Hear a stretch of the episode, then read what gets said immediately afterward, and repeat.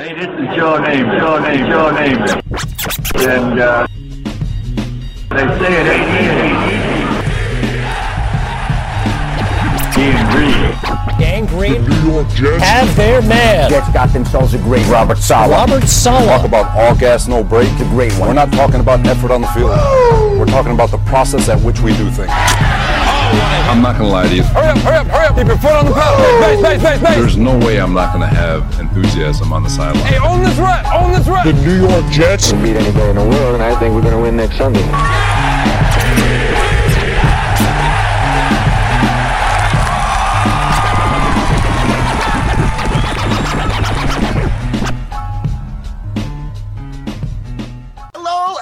Everybody, and welcome to the latest edition of the Ain't Easy Being Green podcast, broadcasting to you live from beautiful, amazing, picturesque Crystal Lake Studios in Putnam Valley, New York. I'm joined, as always, by my colleague and co-host, none other than the number one Jet fan in the state of Texas, Michael Lagaris. Everybody, what's going on, guys?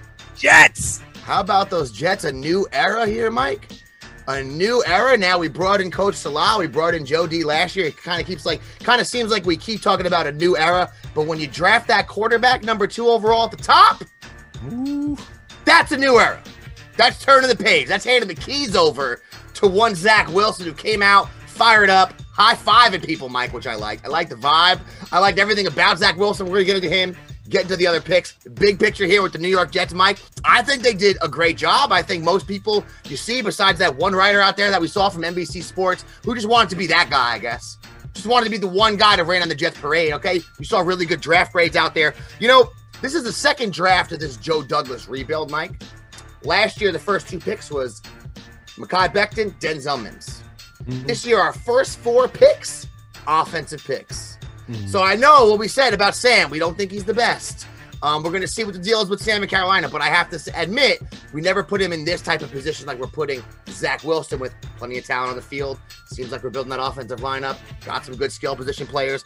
Um, four offensive players in a row to start the draft. Mike, Zach Wilson. We move up. We get Alijah Vera Tucker. We go ahead grab Elijah Moore, who to me is the absolute steal of this draft.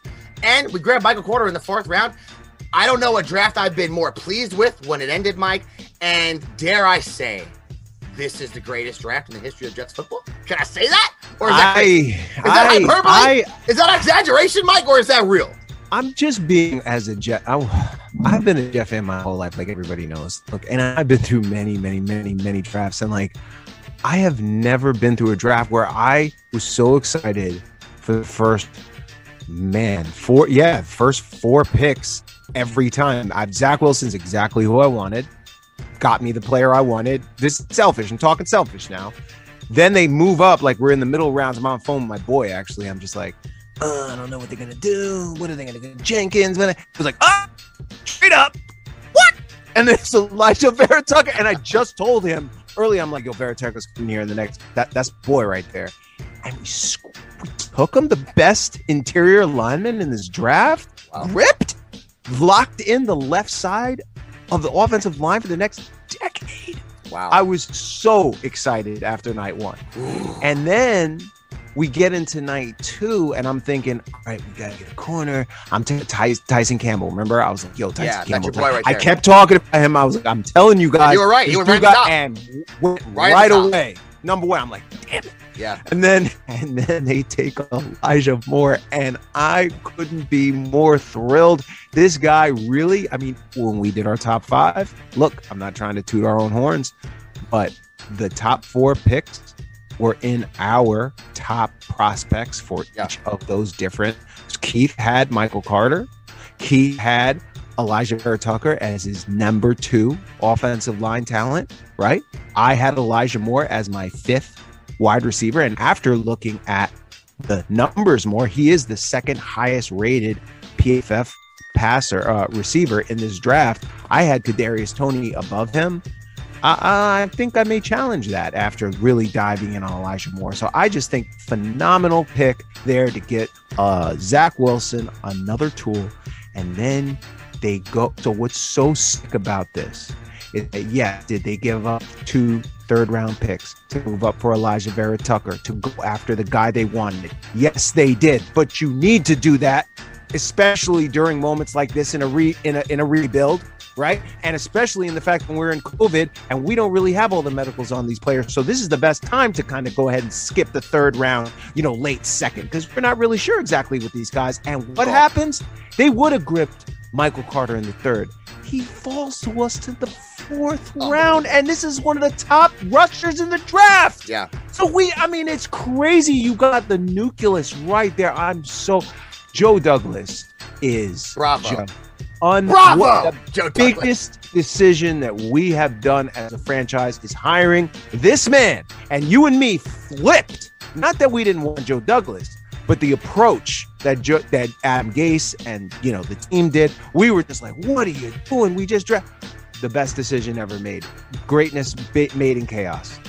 Yeah, absolutely unbelievable. I mean, the way that the draft went, getting Michael Carter there in the fourth, Mike, uh, the value of such a shallow running back class, and thinking, all right, well, we're getting into this fourth. Joe Douglas said he no, I know, fathoming this guy of talent like that would be there at the top of the fourth. But the way things shook out in that third round, teams went a different direction. Some teams were grabbing cornerbacks up. There was a run there. And we get lucky. I mean, we, we deserve these type of picks dropping into our lap. We've been waiting forever. We had all these drafts, and I meant to do the research before the before the show, Mike. But we don't have to even go through the picks to know that there's about a 20 year run where we mostly always grab we're grabbing defensive players in the first round. From Bill Parcells all the way through all these different coaches. Um, it seemed like we always grabbing defensive players. Different approach here. We're going to invest in this young quarterback. We're going to build this offensive line. We're going to get him some skill position players. And you know, there's some stats here with this draft. You know, this is all just conjecture. You know, you don't know how these guys are going to play. It's all speculative, as we know, guys. Right. We hope Zach Wilson's tremendous. We hope Alijah Vera Tucker's great. But when you get into what the Jets were able to accomplish here, me and Mike were discussing a stat before the show started. Um, Scouts Inc. has been keeping track of, you know, putting out draft grades since 2004. And Mike, if I'm correct, there's only one other team since 2004 that has drafted three players in one draft with a 90 or above rating. The Jets were one of those teams this year with Zach Wilson, Alijah Vera Tucker, and Elijah Moore. The only other team was, I think, the Dolphins back in 2005. And is- 2008, they did it. Tw- they What? did it twice. So this is but, not yeah. something that happens often. And so it's, if it's happened No. twice since 2004, it's a rare occurrence uh, Yep. to nail picks like that. I think Elijah Moore, to me, I mean, unbelievable value getting him in 34. I cannot believe the Packers didn't grab him. We're I can't believe they did. uh, unbelievable. And even even the Giants. I mean, I thought we had we me you and I had Elijah Moore going to the Titans at 22. And Mike, I got to give you kudos. You had a pretty good mock draft. I got to give you a pat in the back that you did a pretty good job with your mock. I think we thought Moore was definitely going mid to late first. That's what you saw in Yeah. the drafts. You get him at 34. Um, that's absolutely unbelievable. And it just seems like the picks from Seattle also, like we said, Mike, we gave up the 66. We gave up, I think, the 86 pick as well. But we got back another fourth round pick and we move up and we get Alijah Vera Tucker, who some draft scouts, some offensive lineman experts and gurus on NFL.com um, thought was the number one offensive lineman in the draft, even over Penei Sewell, which I know sounds ridiculous, but they were saying that basically because he doesn't make mistakes, this kid at all. He's the most sure thing there is in the draft, according to a lot of people. And PFF put out a ranking today, Mike. He said he was the best fit of any pick in the entire draft. Elijah Wow. Vera Tucker, the New York Jets, considering what our needs were and what he does, no better pick there. I think that's kind of a sure thing pick. And you move up and you get your guy if that's the guy you want. Now we have Becton Right. there at left tackle. If they think that Alijah Vera Tucker potentially could be even better than Becton, I mean, this kid doesn't make mistakes. Technically, when it comes to his his technique, he might be even better than Becton. You know, more first he can play. He can play probably, probably play tackle. He's going to play guard. But you pop those two kids on the left side of the line, Becton, Alijah Vera Tucker protecting the blind side of our boy Zach Wilson, who we know is mobile. We know if that rush is coming from the right side, he's going to see a little bit better. The left side, he's not. Maybe they give him that extra second that we need to get the job done. But I mean, all across the board here, Mike, all you see is kudos to Joe Douglas, and we're not used to this. No, We don't live in this world. We don't know what this is like. even even Mel Kiper, who we all know wants to hold on to his narratives, and he always said, "I oh. think they should have stuck with Darnold Oh. and not gone with Zach Wilson." But the Jets had great draft. he, Yeah. he even admits it. He, so right. He has to. He has to because, and then we'll talk about later rounds next episode. But even in the later round, what they did strategically, throwing darts at the secondary and getting got hybrid cats to go play that will linebacker, I mean, I love the strategy, Yeah. and then obviously the undrafted free agents. You love the tight end. You love Oh, yeah. the tight end. I'm I'm in love with the tight end. from Yeah, Yeboah. I mean, that go look Oh, up what Mel my. Kiper said about him. That was a that was a guaranteed day three guy. He thought. Yes. Obviously, tight end's a weird position, but put up some tremendous stats last year. If you look, I think he had about 530 yards, six touchdowns at Ole Miss. Very athletic tight end. We grabbed him. I think he's going to be the starter next year. We're going to do that next week. You know, Yeah, we know, yeah, guys. yeah, yeah, we took yeah. another Michael Carter. I know we took Sherwood from Auburn. Um, Pinnock. Oh. We took your boy from FSU, Mike, who maybe would have been a second or third round pick, tackling machine. They might convert. Nasirildeen, I think his name is. yes. Uh, we took Echols, we took Marshall, defensive end Marcus. All the rest of the draft was all defense. yes. But I think what's highlighting this draft is those first four picks, which we're going to get into right now because we know at that top of the draft, number two overall, the New York Jets selected one Zach Wilson. The number two overall pick of the NFL draft, the New York Jets selected BYU quarterback Zach Wilson. Wilson was a three year starter at BYU who burst onto the national scene with a huge 2020 season. Throwing 33 touchdowns with only three interceptions, Wilson also added 10 rushing touchdowns to the mix to finish with a QB rating of 196.4. Wilson is a smart, instinctive quarterback with great poise and command of the offense. He's patient in the pocket with a good sense of the rush, where he can also use his mobility to buy time for his receivers. He can make every throw from every angle and is a high velocity thrower. The best case scenario NFL quarterback comparison for Zach Wilson is one Russell Wilson. Zach Wilson, Mike, the new face of the New York Jets, along with our coach Robert Saleh. When you take over the reins of a team in New York, I know, I know the Jets. We've talked about our our reputation, Mike, throughout the league, throughout the world. Uh, I know we don't have necessarily the most amazing lineage in the history of the NFL. However, New York is New York. Okay, he talked to Josh McCown. He said, "What's the deal in New York? Let me know what the story is." Josh McCown said, "I was a little worried about going there. Wasn't a big city guy. I went in there. I loved it. I fell in love with the city. Fell in love with the people. Fell in love with the fans. Let them know what was up. And here we have another guy, fiery Mike, athletic, can make the throws. Doesn't matter that he has the hottest mom in the country. Side, besides the point, just tells you the Mike. It just tells you the DNA is strong, Mike. He might be still slinging at 42 years old. I saw his mom. He came out. I was stoked because he had that energy that you want to see. I'm not saying that matters. I'm not saying energy translates into success. You could be super chill like Eli Manning and be a baller. You could be a hyperactive lunatic on the sideline like Philip Rivers, be a baller. Doesn't make a difference. But I'm just saying what I like to see in New York is a guy with a little bit of personality. Sam, super laid back, California, super chill. I get it. Okay, our boy Zach Wilson today is getting on the plane. What did his mom say? Coming to New York, take care of my baby boy. He's a straight up savage. That's what she said, Mike. Tweeted it out. Dude, I wanna I wanna share this with with Jet fans. If you go on the NFL.com and look at Zach Wilson's uh, draft profile, they'll give you his strengths and weaknesses. If you look at his weaknesses, he actually only has ten, which is actually pretty small compared to a lot of the other players. And when you go through the weaknesses, it's hilarious. Level of competition allowed for bombs away mindset in 2020. Let me educate everybody.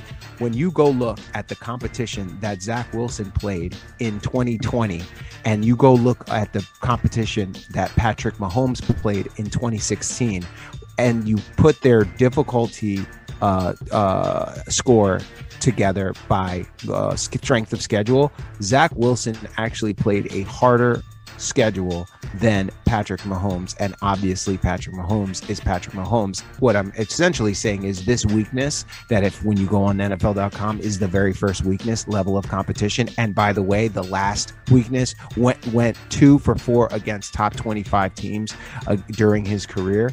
These narratives are ridiculous. They don't mean anything because it's all about what can a player do, not oh the level of competition. Because guess what? Who is he playing with? Imagine he was playing with all the talent that Mac Jones was playing at. Then how would he do? So you see what I'm saying? And then they then they say things like, um, he passed up easy throws to take harder throws. What kind of ridiculous? I want a quarterback that's attacking the field. I want that. I don't want a cat that's just going to go dink and dunk. I want a player that's going to attack. They say that he struggled with accuracy and decision making against Coastal Carolina. Keith. Against one team, that's a weakness. and Yeah, then the wait, one game. he he and they say he lost the game, but if you watch the game, actual people who literally watch the game, son, he ran them down the field and threw the game-winning touchdown, and the dude just didn't get in the end zone. Yep. Like he he did the just watch the game. He almost won the game. The guy just didn't get in the end zone. So I just look, I look at all these weaknesses, and I'm just like, not even NFL. They can't. You know what I'm And saying? Mike, wanna if you and that oh, they're just whatever. talking about his schedule from last year. If you go to Went the year into before, a tough SEC environment on the road, Tennessee won a game. Yeah, to play USC. Um, that was a home game, but they played USC, beat USC. yeah. I mean, what are those garbage teams now? You know, it's like everyone. I know, I know the short-term memory everyone has, and I get it. I guess you have to try to find weaknesses when you do those reports. I understand, and we're not saying Zach Wilson necessarily is a finished product yet. Of course, there's things to improve on, but, But- I think but- when it comes here with the Jets, Mike, I think the reason that we can bank on him, I think he's going to be successful right away. And here's why I think it. Offense, we're going to be running this wide zone offense from San Francisco. Okay. Yeah. It's similar, not the same thing, but similar to what he ran at BYU. And not not that that automatically means that, you know, it's going to translate to success, but you know, they have those outside zone rushes and those in that type of offense, sets up the play action when they adjust, right? And it's going to create like his first season in the league is what I'm saying. This is the type of offense that's QB friendly for a young quarterback. It's going to create big passing lanes. He's going to be throwing on the run. He's going to have wide open guys to throw to. They have the most yards after the catch, the San Francisco 49ers, every single year. The last, I should say, the last couple of years the offense that they're running. Um, the I, like I said, he ran a similar offense at BYU, and he's experienced in those run pass options at BYU. He knows what that's like. He has mobility. He can make plays on the run, and I think all of his strengths play into exactly what the Jets are going to ask him to do. Whereas you look at what Gase was running. Okay, Mike. Say you took say you took Joe Blewett. We had him on here. He was breaking the film down for us. And Mike, you're great at breaking down film X's and O's too. So you had anyone on there that's an expert. It'd be hard for them to tell you, Mike, what Gase was trying to do on offense. Right. You know what I mean, Mike? Like it'd be mm-hmm. hard for them to say, "Here's his approach. Here's what they're attacking." And you, anyone in the world could say the Jets' talent was low, whatever the case may be. I understand. Really good offensive minds figure it out. Okay. When it comes to what LaFleur is doing, what we're going to run next year, I think we know how we're going to attack. And I think what Zach Wilson does as a quarterback plays perfectly into that. Oh, and here's the thing. We all know about talent. We know about the arm angles. We know about the, the his ability to have uh, quick throws. We know that he can uh, process really well. He throws with anticipation. We understand that he throws tight and cover two windows. We understand a lot of that stuff. Very accurate. Great deep ball thrower. All the beautiful things you like to know about a thrower, right? He looks awesome too when he throws the ball. Like, wow, he has that thing. But here's the biggest part you know, again, I don't want to talk wrong on Sam. I don't want to talk wrong on Sanchez. I don't want to talk wrong on Gino. But what I'm saying is those guys came in, they were going to do a job, but you never got the sense from any of them that they had the the absolute sensational uh, want to be great, not just win, but be great at what they do. Dude, Zach Wilson is crazy. He is a nut job. He watches film at all time. Like he's loves football all the time. And here's one of the great attributes about this young man. When COVID hit, a lot of teams shut down, right? A lot of players were like, oh, no football, no school. I can go party. I can go home. You know, you know what Zach Wilson did? He got in his car, drove 10 hours all the way out to California and literally practiced with John Beck for months. That's how he learned all those arm angles and all Yep. that crazy routes. And Beck already knew the West Coast offense, taught him all that stuff, all the lingo.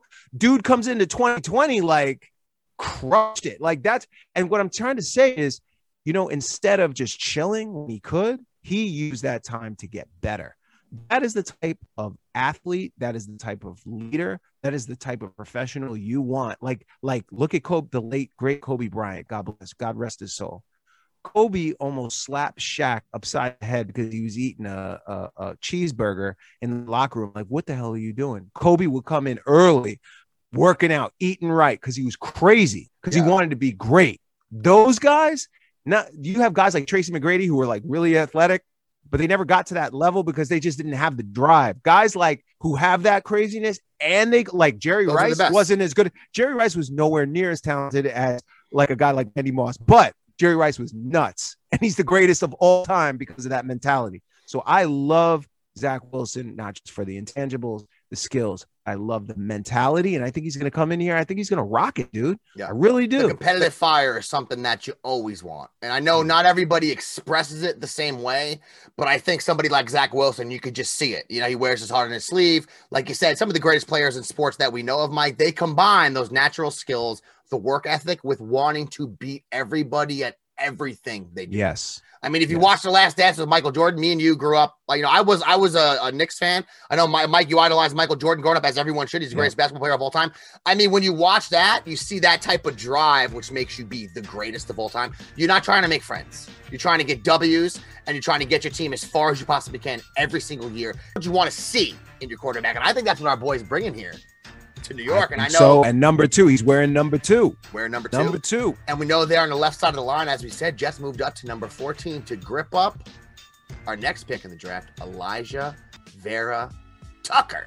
With the 14th overall pick of the NFL draft, the New York Jets selected USC offensive lineman Alijah Vera Tucker. The Jets traded the 23rd overall pick along with two third rounders to move up to 14 and grab Vera Tucker, who's widely considered the best guard in the 2021 NFL draft. Vera Tucker is a punishing run blocker who will excel in the zone blocking scheme the Jets plan on running this season. He has above average strength and a thick, wide frame to absorb the bull rush, plays under control, and rarely makes any mistakes. Great hands and technique, and above average reaction time getting to the second level on blocks. Best case NFL scenario comparison multiple time Pro Bowler Brandon Scherff.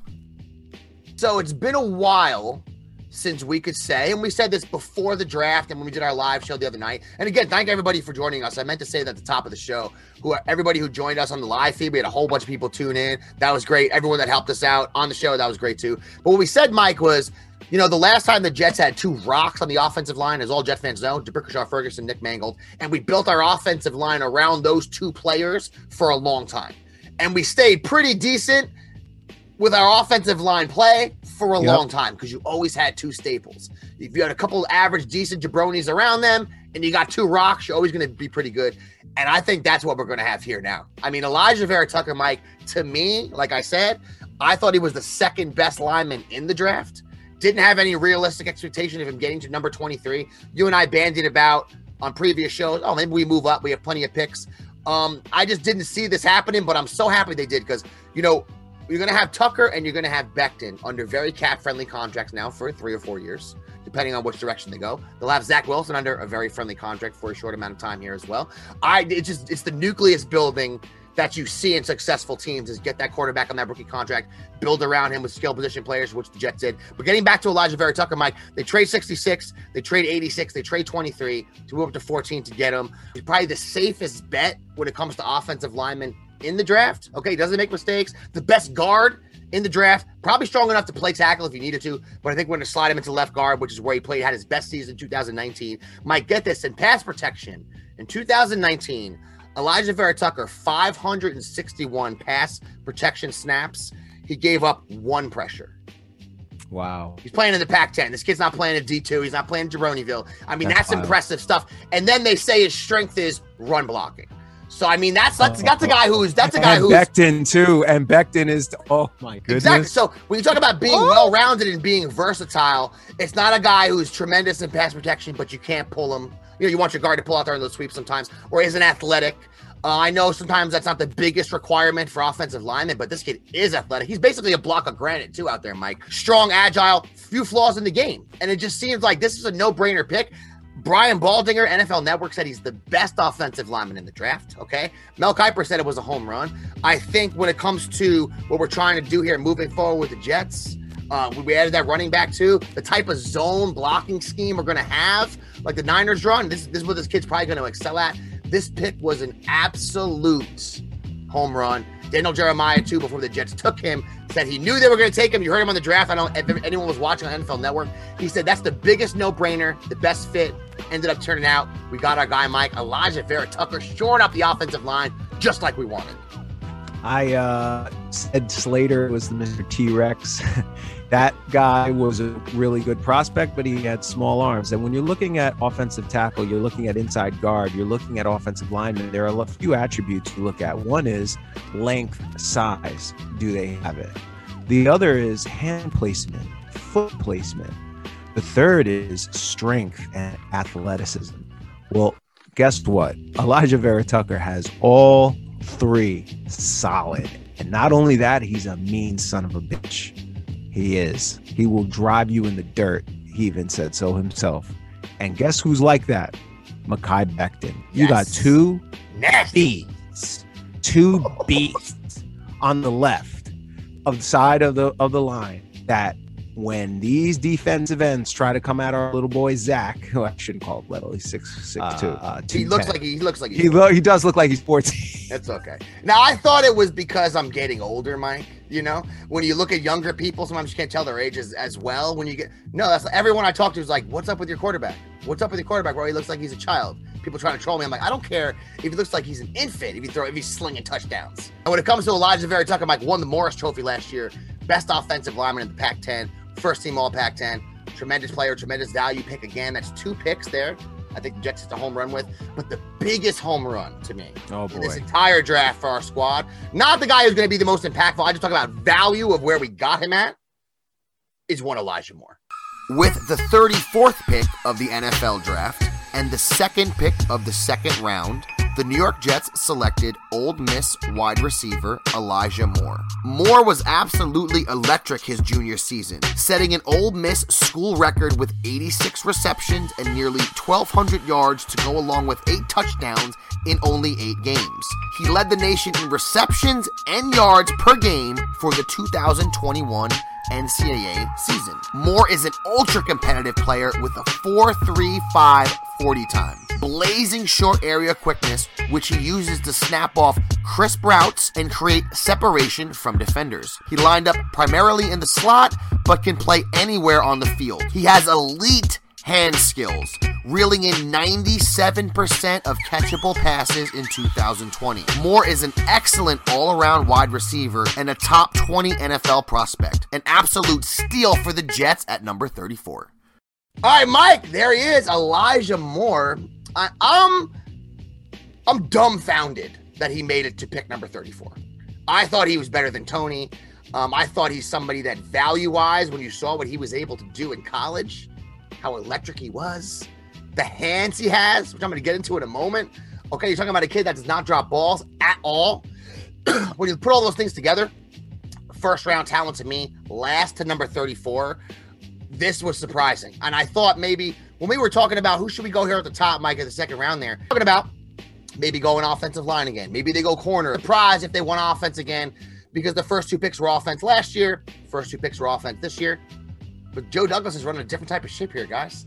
Different Yeah. type of situation going on here with Joe D. Mel Kiper, he was his number 16 pick. Number 16th player overall was Elijah Moore. And when you get into some of his stats now, you know he ran a 4.3, 540, like I said. But you go inside, you go and look at this kid's game log from last year. I want to throw some at you guys. I got to throw some of these stats at you because this is absolutely crazy. He played at Ole Miss. He's not playing at North Dakota State, Mike. He's not playing in freaking D2 on these stats, okay? These are Madden stats right here. This kid caught 97% of catchable passes in his college career. That's wild. Okay, that's un- that's unheard of. Now, think about having that level of hands, right? And I'm just gonna run real quick through this game log. Now, he only was able to play eight games last year. First game of the season, 10 catches, 227 yards. Okay, we're all, we're off to a pretty good start. They play Kentucky, second game, 10 catches, 92 yards. He gets a touchdown. They play Alabama, 11 for 12. okay, 11 catches, 143 yards. Okay, okay, Arkansas, 11 catches, 113 touchdown. They play uh, they play Vanderbilt, 14 catches, 238 yards and three touchdowns. What is happening here? What is that? What type of season is this? And Mike, the last two games of the season, he plays South Carolina, which we know had a pretty good corner on that squad. Okay. Jaycee Horn. I'm not saying they were up against each other the whole time, but did play in that team. Tremendous defense, another SEC opponent. 13 catches, 225 yards, two touchdowns. Last game of the season, 12 catches for 139 yards. So last season for Elijah Moore here, guys, You're talking about 1,193 yards in eight games. That stat, that amount of yards in only eight games, Mike, it's the most yards per game in about 20 seasons that any receivers had. That's insanity. Okay. Now you're talking about excuse me in 12 seasons anyone's had. It is the fourth most catches per game. Is 86 receptions going back 12 years also. So in the past 12, 13 years, there hasn't been a guy with this level of production in college football when it comes to yards and catches, and he's doing it in the SEC. And it's not like he's doing it on Alabama. It's not like he's doing it with Trask. I, it's the SEC still. Don't get me wrong, but this kid's doing it at Ole Miss. Balling. Yeah. Right. Holy and the my- thing is, I made a comment that I disagreed with when you said I think that he's going to take away snaps from Mims. And then when I started studying him a little more and I saw that he can attack all three levels of the defense, he doesn't have to just play slot. He can really play all over the field. And if he is a better receiver than Denzel Mims, um, then I can absolutely see that. Um, he actually looks to me to be maybe he steps on the field. He's like, I mean, what receiver. I'm looking at right now, like I I'm think he's our best receiver. He may be our best receiver, even Yeah. better than Corey Davis. And let me just say something else. I was getting into it with somebody on uh, Twitter about um, one Jamison Crowder. Now I understand there's a lot of fans out there that love Jamison Crowder. I love Jamison Crowder. He's been our best receiver. But let me just say we're paying the man 11 million dollars. Okay, now we have Keelan Cole. We have we're now five receivers deep, and I understand that it is amazing to have for young Zach Wilson. And I would say that if we were to just cut, um, you know, Crowder and just save the money this year, it doesn't make sense. Let's just burn it. But the way this cap is, if you cut Crowder before the start of the season, that 10 million rolls over into next year's cap. So it actually makes sense uh, to cut him if we don't really need to have a Jamison Crowder because I think four receivers, along with the rest of the depth, is pretty good, decent depth. And you may be taking snaps away potentially from one Elijah Moore. So how much more value? I mean, we're talking about ten million dollars. Ten million dollars is a starter in free agency, right?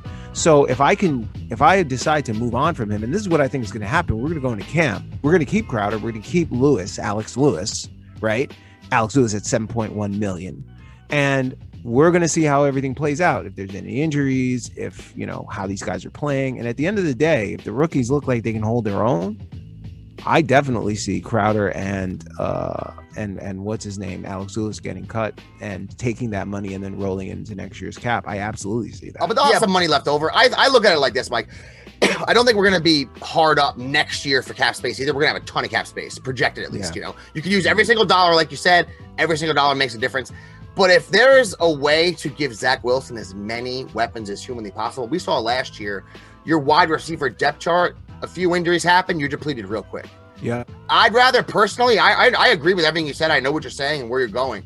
Me personally, I'd rather have an excess of guys where say Mims tweaks his ankle or Elijah Moore goes out and tweaks his ankle, and God forbid Davis is like has a hammy the same week. And we're like, all right, well, at least we could throw Mims out there, and we could throw Crowder out there still, or you know, Right. or, or some combination of those of those two. yeah. Um, you got five. I just want, yeah, I just want to, or Keelan Cole too. I keep forgetting about him, who's a decent receiver, um, in the mix, and he, he's a guy who's going to be probably be more of a third or fourth receiver, but he's a depth guy and can play. We know if we need him to. But when you look at what could potentially be the starting roster of the Jets next year, just on offense, you have Zach Wilson, you have Carter, who may or may not be the starter running back, but you have Carter, you have Tevin Coleman there, probably going to split the carries.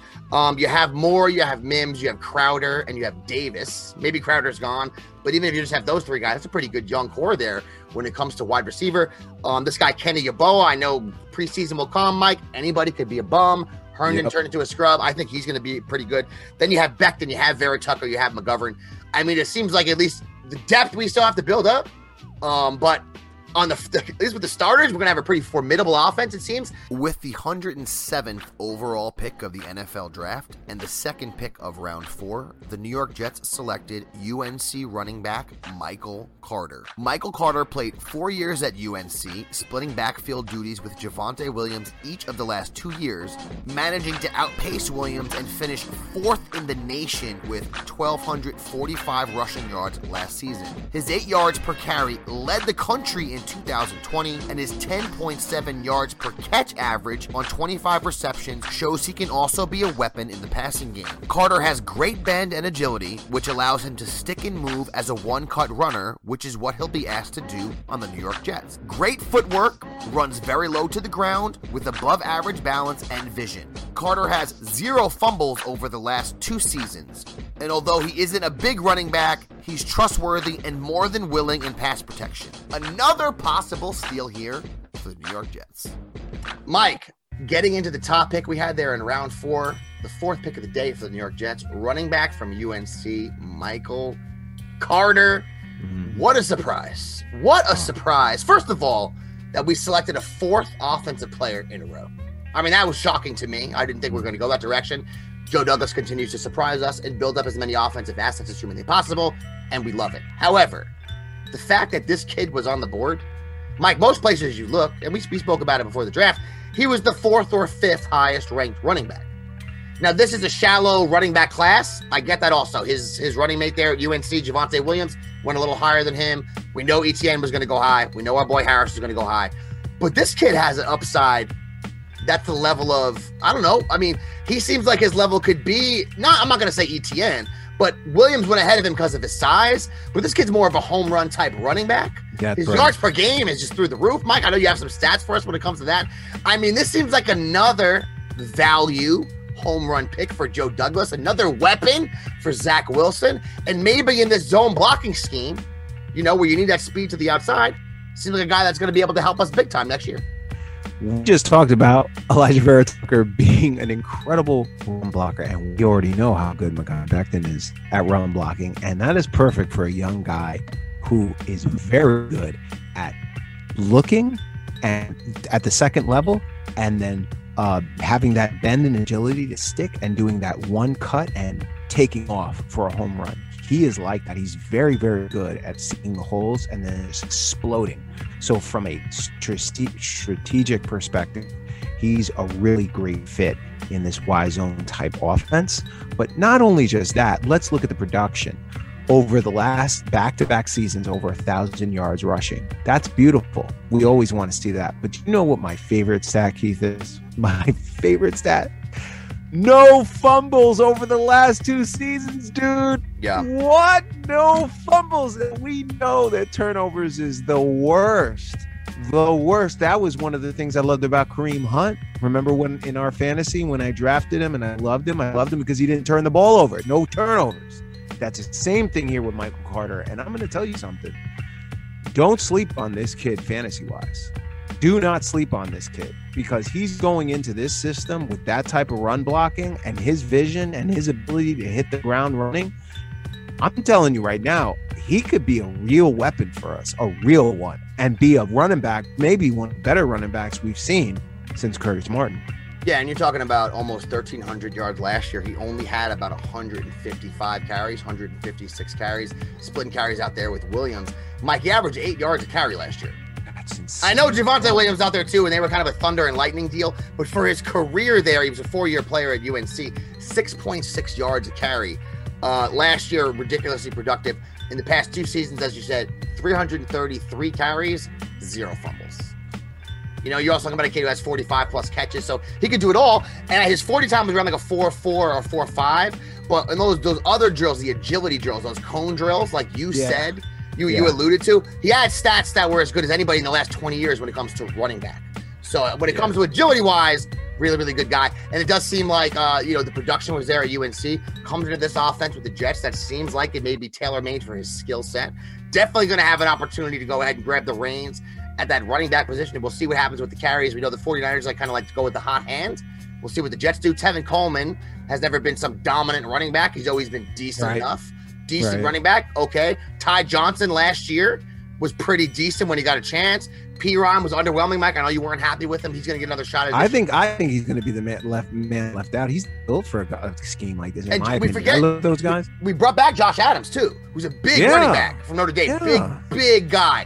That could be our short yardage guy. So it seems like a lot of those guys have more of a defined role that a Perine might have. But we know Michael Carter's going to get a lot of looks. and the- know and this is really going to be the most defining thing about Joe Douglas.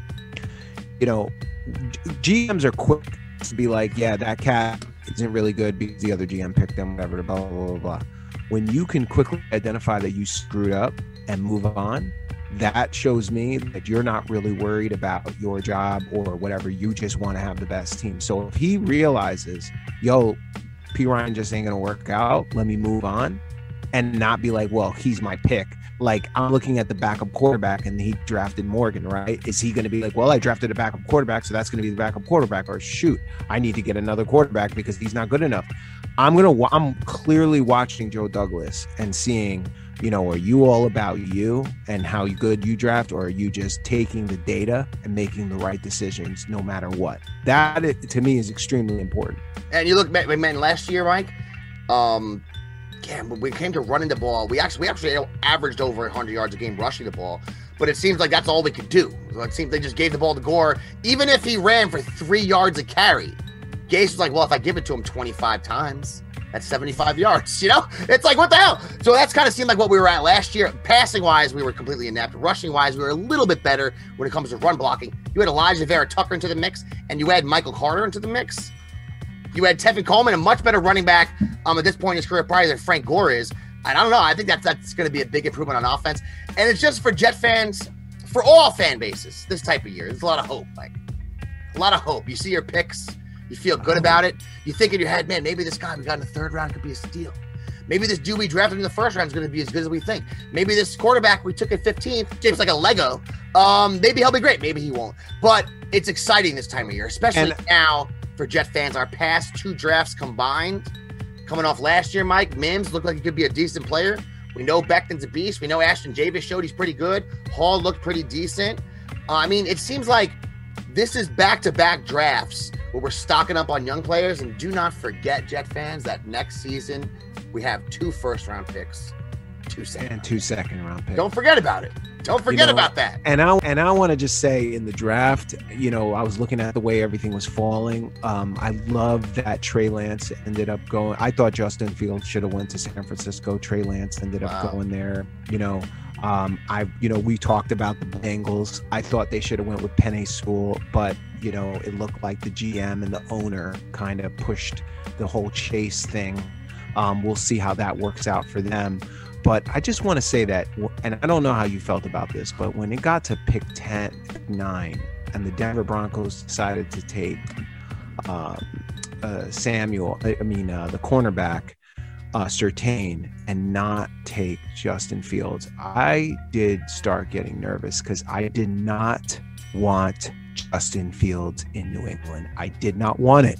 I'm, t- I'm sorry. I saw enough of him to know that I did. He was good enough, and we talked about it. If the Jets took him, I didn't. I rather have had, you know, Wilson.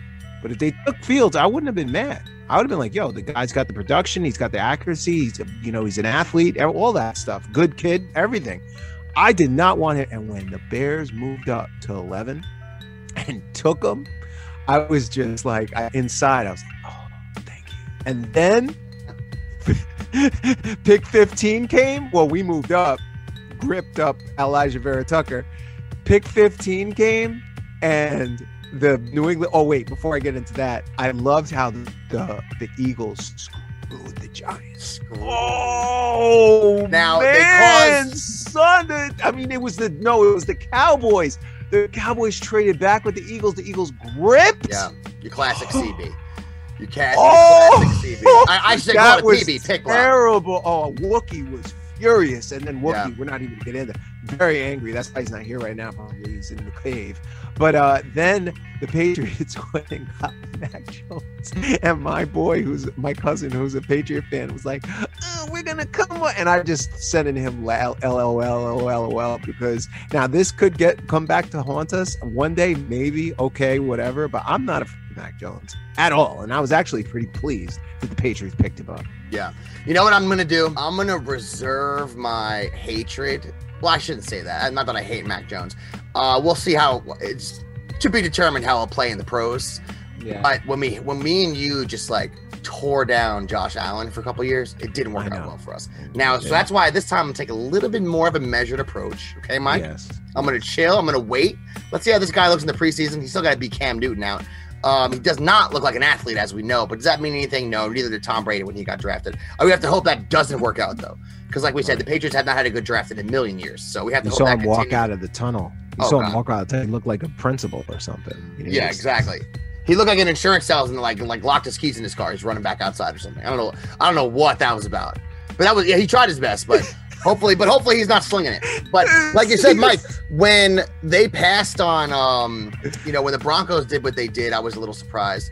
I think that the Giants also surprised me a little bit because it seemed like they wanted to get a receiver, which I get, but they have Golladay, they have Sterling. It seemed like they have a lot of other holes on the squad. Now the defense is, is, is much improved. The defense was pretty good last year, um, but I did think they were going to still go defense because the offense it seemed like that's where they spend most of the their money in the free agency. But they took Yeah. Toney with Elijah Moore out there, and a lot of people weren't happy with that pick. It seemed like at the end of that first round, a lot of stretches, or a lot of, according to the experts at least, a lot of reaches. But that's one of the reasons that Elijah Moore was there for us, top of the second round. So worked out good And for then- us, Mike. And the Raiders went and took Leatherwood. Yeah, still, people are still trying to figure that out.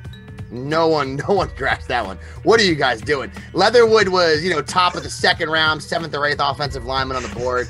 When your GM, when your GM has to tweet out a tweet the next day, and it begins with, "We knew this pick would be controversial, but never, never." I remember they Mike, he called the want- name. It was all quiet. And he was like, "What the what just happened?" you only want the pick to be controversial because maybe you pick someone that unfortunately had like off the field issues or something. When it's controversial because people might think he's a scrub, that's not the best. And when your GM tweets it out and admits it, you just were you probably loving every single second of that because you knew our friend poor Dan Stampoli is probably tortured by that. Part one here of our draft through picks one through four. We're gonna come back at you next week do the rest of this draft. Whole bunch of defensive players we're gonna get into.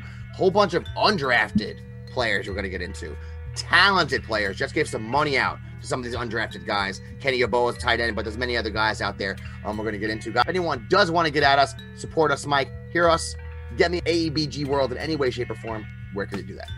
Well, we are on YouTube. Please follow us on YouTube. We're on the Elite Sports Radio Network, SoundCloud, iTunes, iHeartRadio, Spreaker.com. Please follow us on Facebook at AEBG.JetRadio, on Twitter at AEBG underscore NYJ Podcast, and on Instagram at Jet.AEBG. You heard the man on behalf of the biggest Jet fan in the state of Texas, Michael Lagaris. My name is Keith Farrell. Get at you next week, everybody. Peace out.